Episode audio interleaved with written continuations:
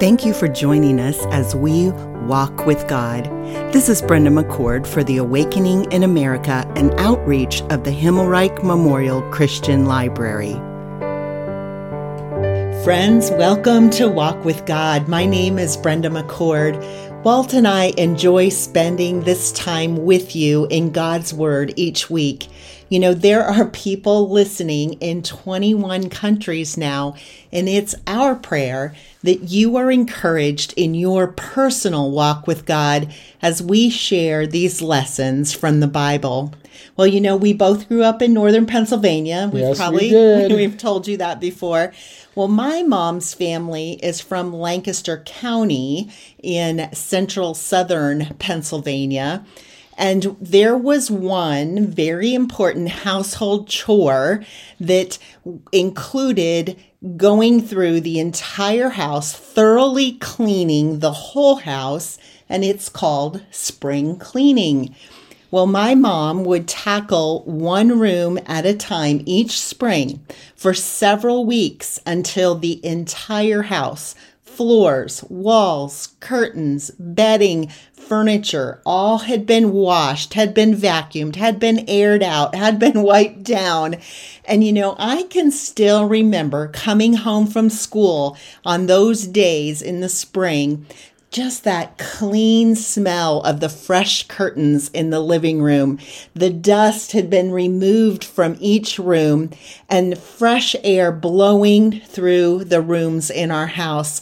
Once a year, we tackled this big project and we cleaned house. Well, in today's lesson, we're going to talk about the Lord's house the temple in Jerusalem. But first, let's pick up in John chapter 2, verse 12. Jesus and his disciples have attended the wedding in Cana of Galilee. And we read in John 2:12, after this, after the wedding in Cana, he went down to Capernaum, he and his mother and his brothers and his disciples, and they stayed there a few days. Well, when you think of a map of Israel, when you travel with us to Israel, that's our prayer. Yeah. Is from Cana of Galilee. The height is what's that elevation about, Walt? Yeah, it's a little over a thousand feet above sea level, but down to uh, Capernaum and down to the, the area of the Sea of Galilee, it's 600 feet below sea level. It's the lowest freshwater lake in the world. And so they would have traveled that distance, which to walk was a number of hours. It was it was basically a full day's walk, uh, and you know if you weren't able to walk as fast, you may need to stay overnight along the way. But we're told here in verse twelve that Jesus left Cana and went to Capernaum. This is where he has now set up his center of ministry. He's departed from Nazareth. He's now in Capernaum his mother is with him. We're told in this verse his brothers are traveling and his disciples. Very descriptive here, as we're told that they are going to stay in Capernaum for a few days. Well, it's interesting here also because if you think about his mother, Mary, his mother, the virgin chosen, the, the angel Gabriel came to her. You know, she knows certain truths about her son. There are things, remember in Luke 2, it says she treasured these in her heart. Well, she's following her son because she knows. There are truths she knows. But then we hear that his brothers are traveling. And so, you know, there is definitely a time during Jesus' public adult ministry that his brothers don't totally believe. They're questioning. They may be seeking, but there are doubts. They're like, this is our brother. Really? Like, we know he was a goody two shoes growing up in Nazareth, but they're wondering what is really true about our brother. So I think it's so interesting here in John 2, verse 12, that specifically John includes and lets us know Jesus' brothers are traveling with him. Well, let's continue.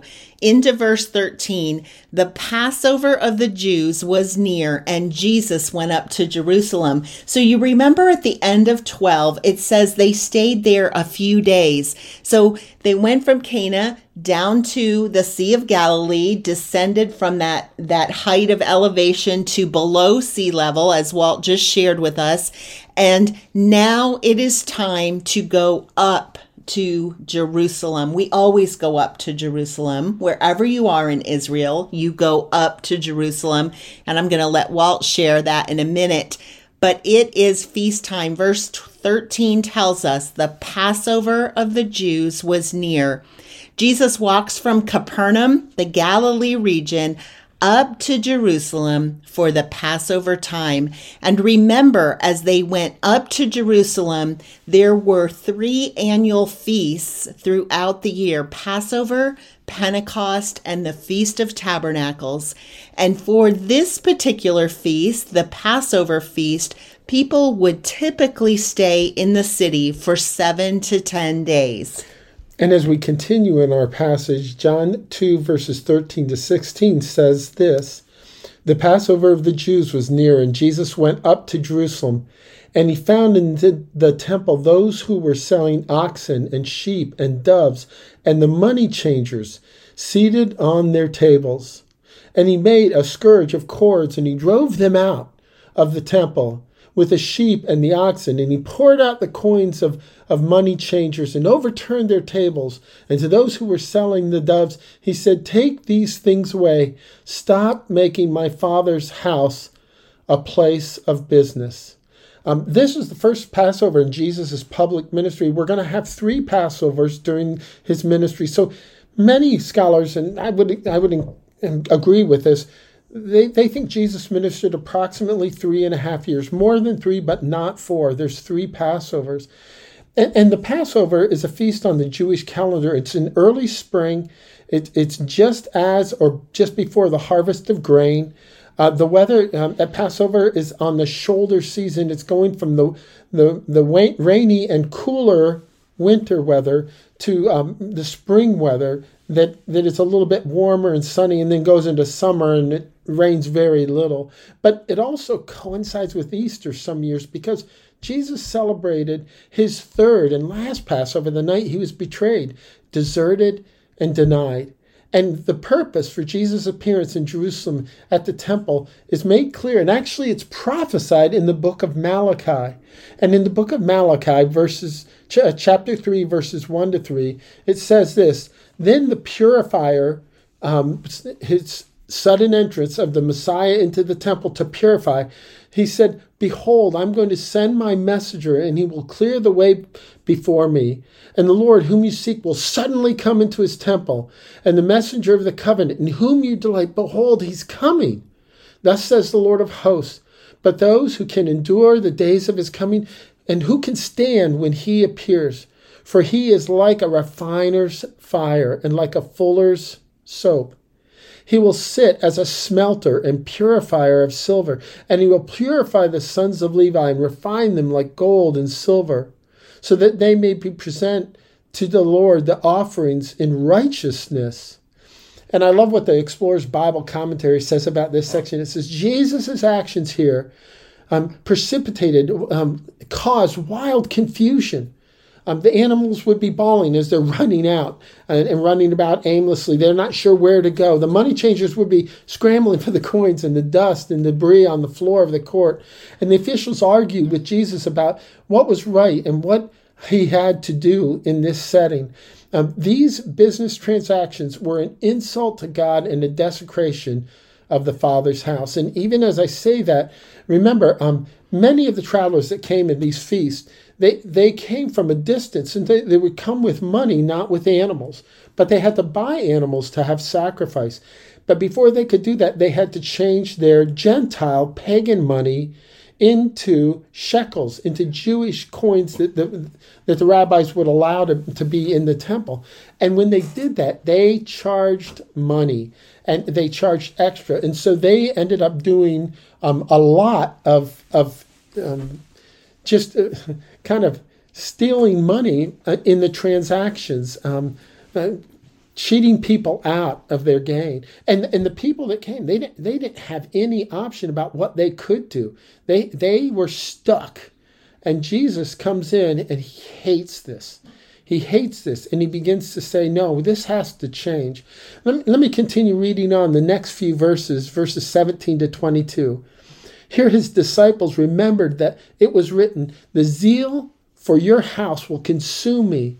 The Jews then said to him, What sign do you show us as your authority for doing these things? And Jesus answered them, Destroy this temple, and in three days I will raise it up. And the Jews said, It took 46 years to build this temple. By the way, it's going to take even more.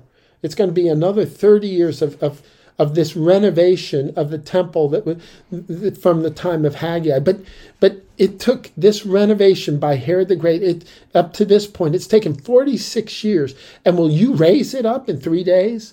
But Jesus was speaking of the temple of his body, so that when he was raised from the dead, his disciples, then they could know um, that they believed. And he said this, and they believed the scripture and the word of the Lord.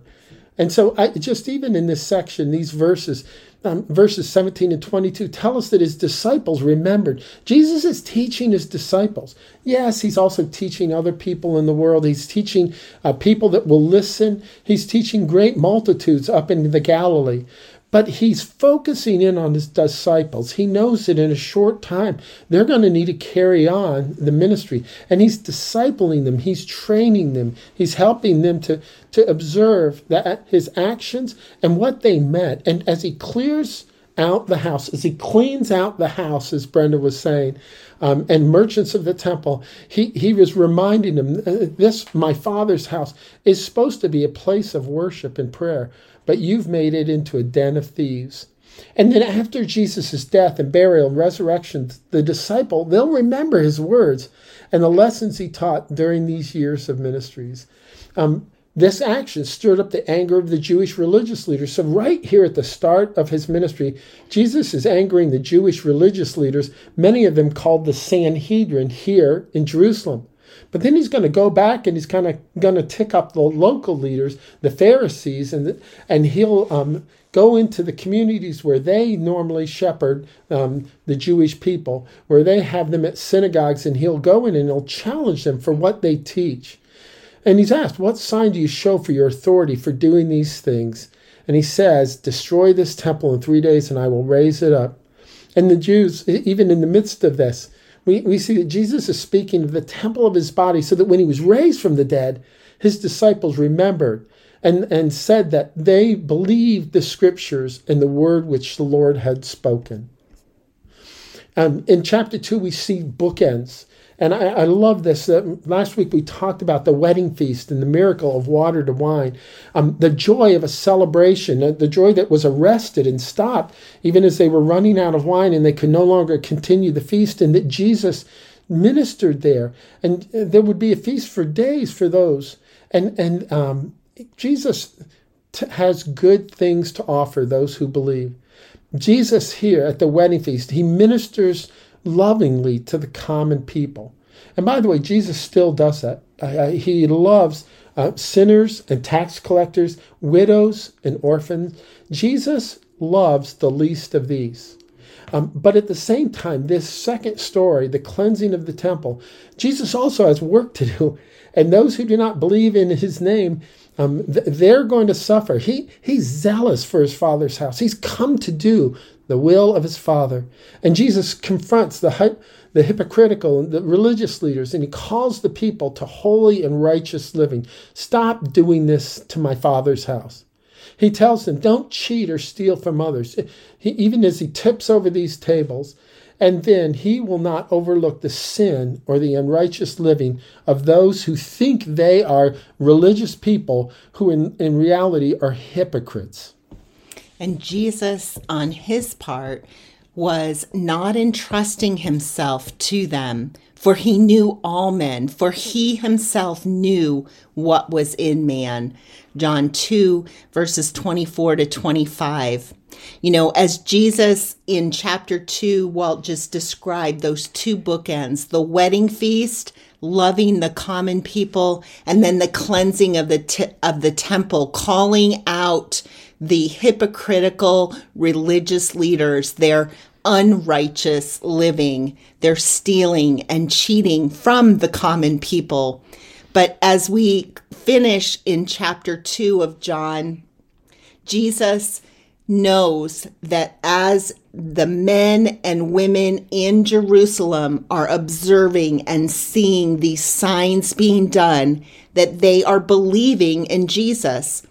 And we could equate these to a new believer that they see it, they they believe this is this man is from God.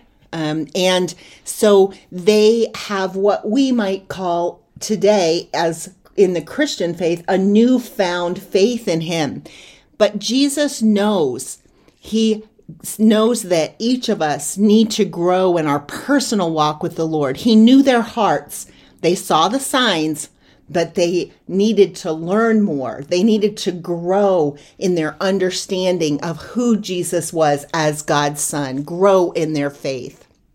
And so, in our head to heart this week, we want to think about there will always be people who will oppose the message and ministry of God. That's that's what we see at the temple. Why? Because they're self-centered, because they want the money in their pocket. They don't care who they're hurting as long as they're making progress in their bank account, in their uh, life status, in their power, their teaching, who they have authority over. But Jesus wants his followers to grow in their faith. He wants you. He wants Walt and me. He wants us to grow in our understanding of who he is as God's only begotten Son. You know, Jesus came to earth to do the will of his heavenly Father. There is much that we can learn from Jesus, and that's why we're digging into the Gospel of John. And remember, Jesus is fully God and fully man. Man come to earth. He was sent by the Father to do a specific assignment and to complete it. And then Jesus knows the hearts and the thoughts of all men, of all people. There's nothing we can hide from him. He is omniscient. Well, in the coming days, Walt and I would like to encourage you to read the first three chapters in the Gospel of John. We've talked about over these past few weeks the first two chapters in the Gospel of John. And the chapter that's next is chapter three. And there's an exciting story that we're going to share with you as we come together next week. Ask the Lord to teach you and help you grow in your faith and understanding of who Jesus is. Until our next time together, may you continue to walk with God. Thank you for joining us as we walk with God. This is Brenda McCord for the Awakening in America and outreach of the Himmelreich Memorial Christian Library.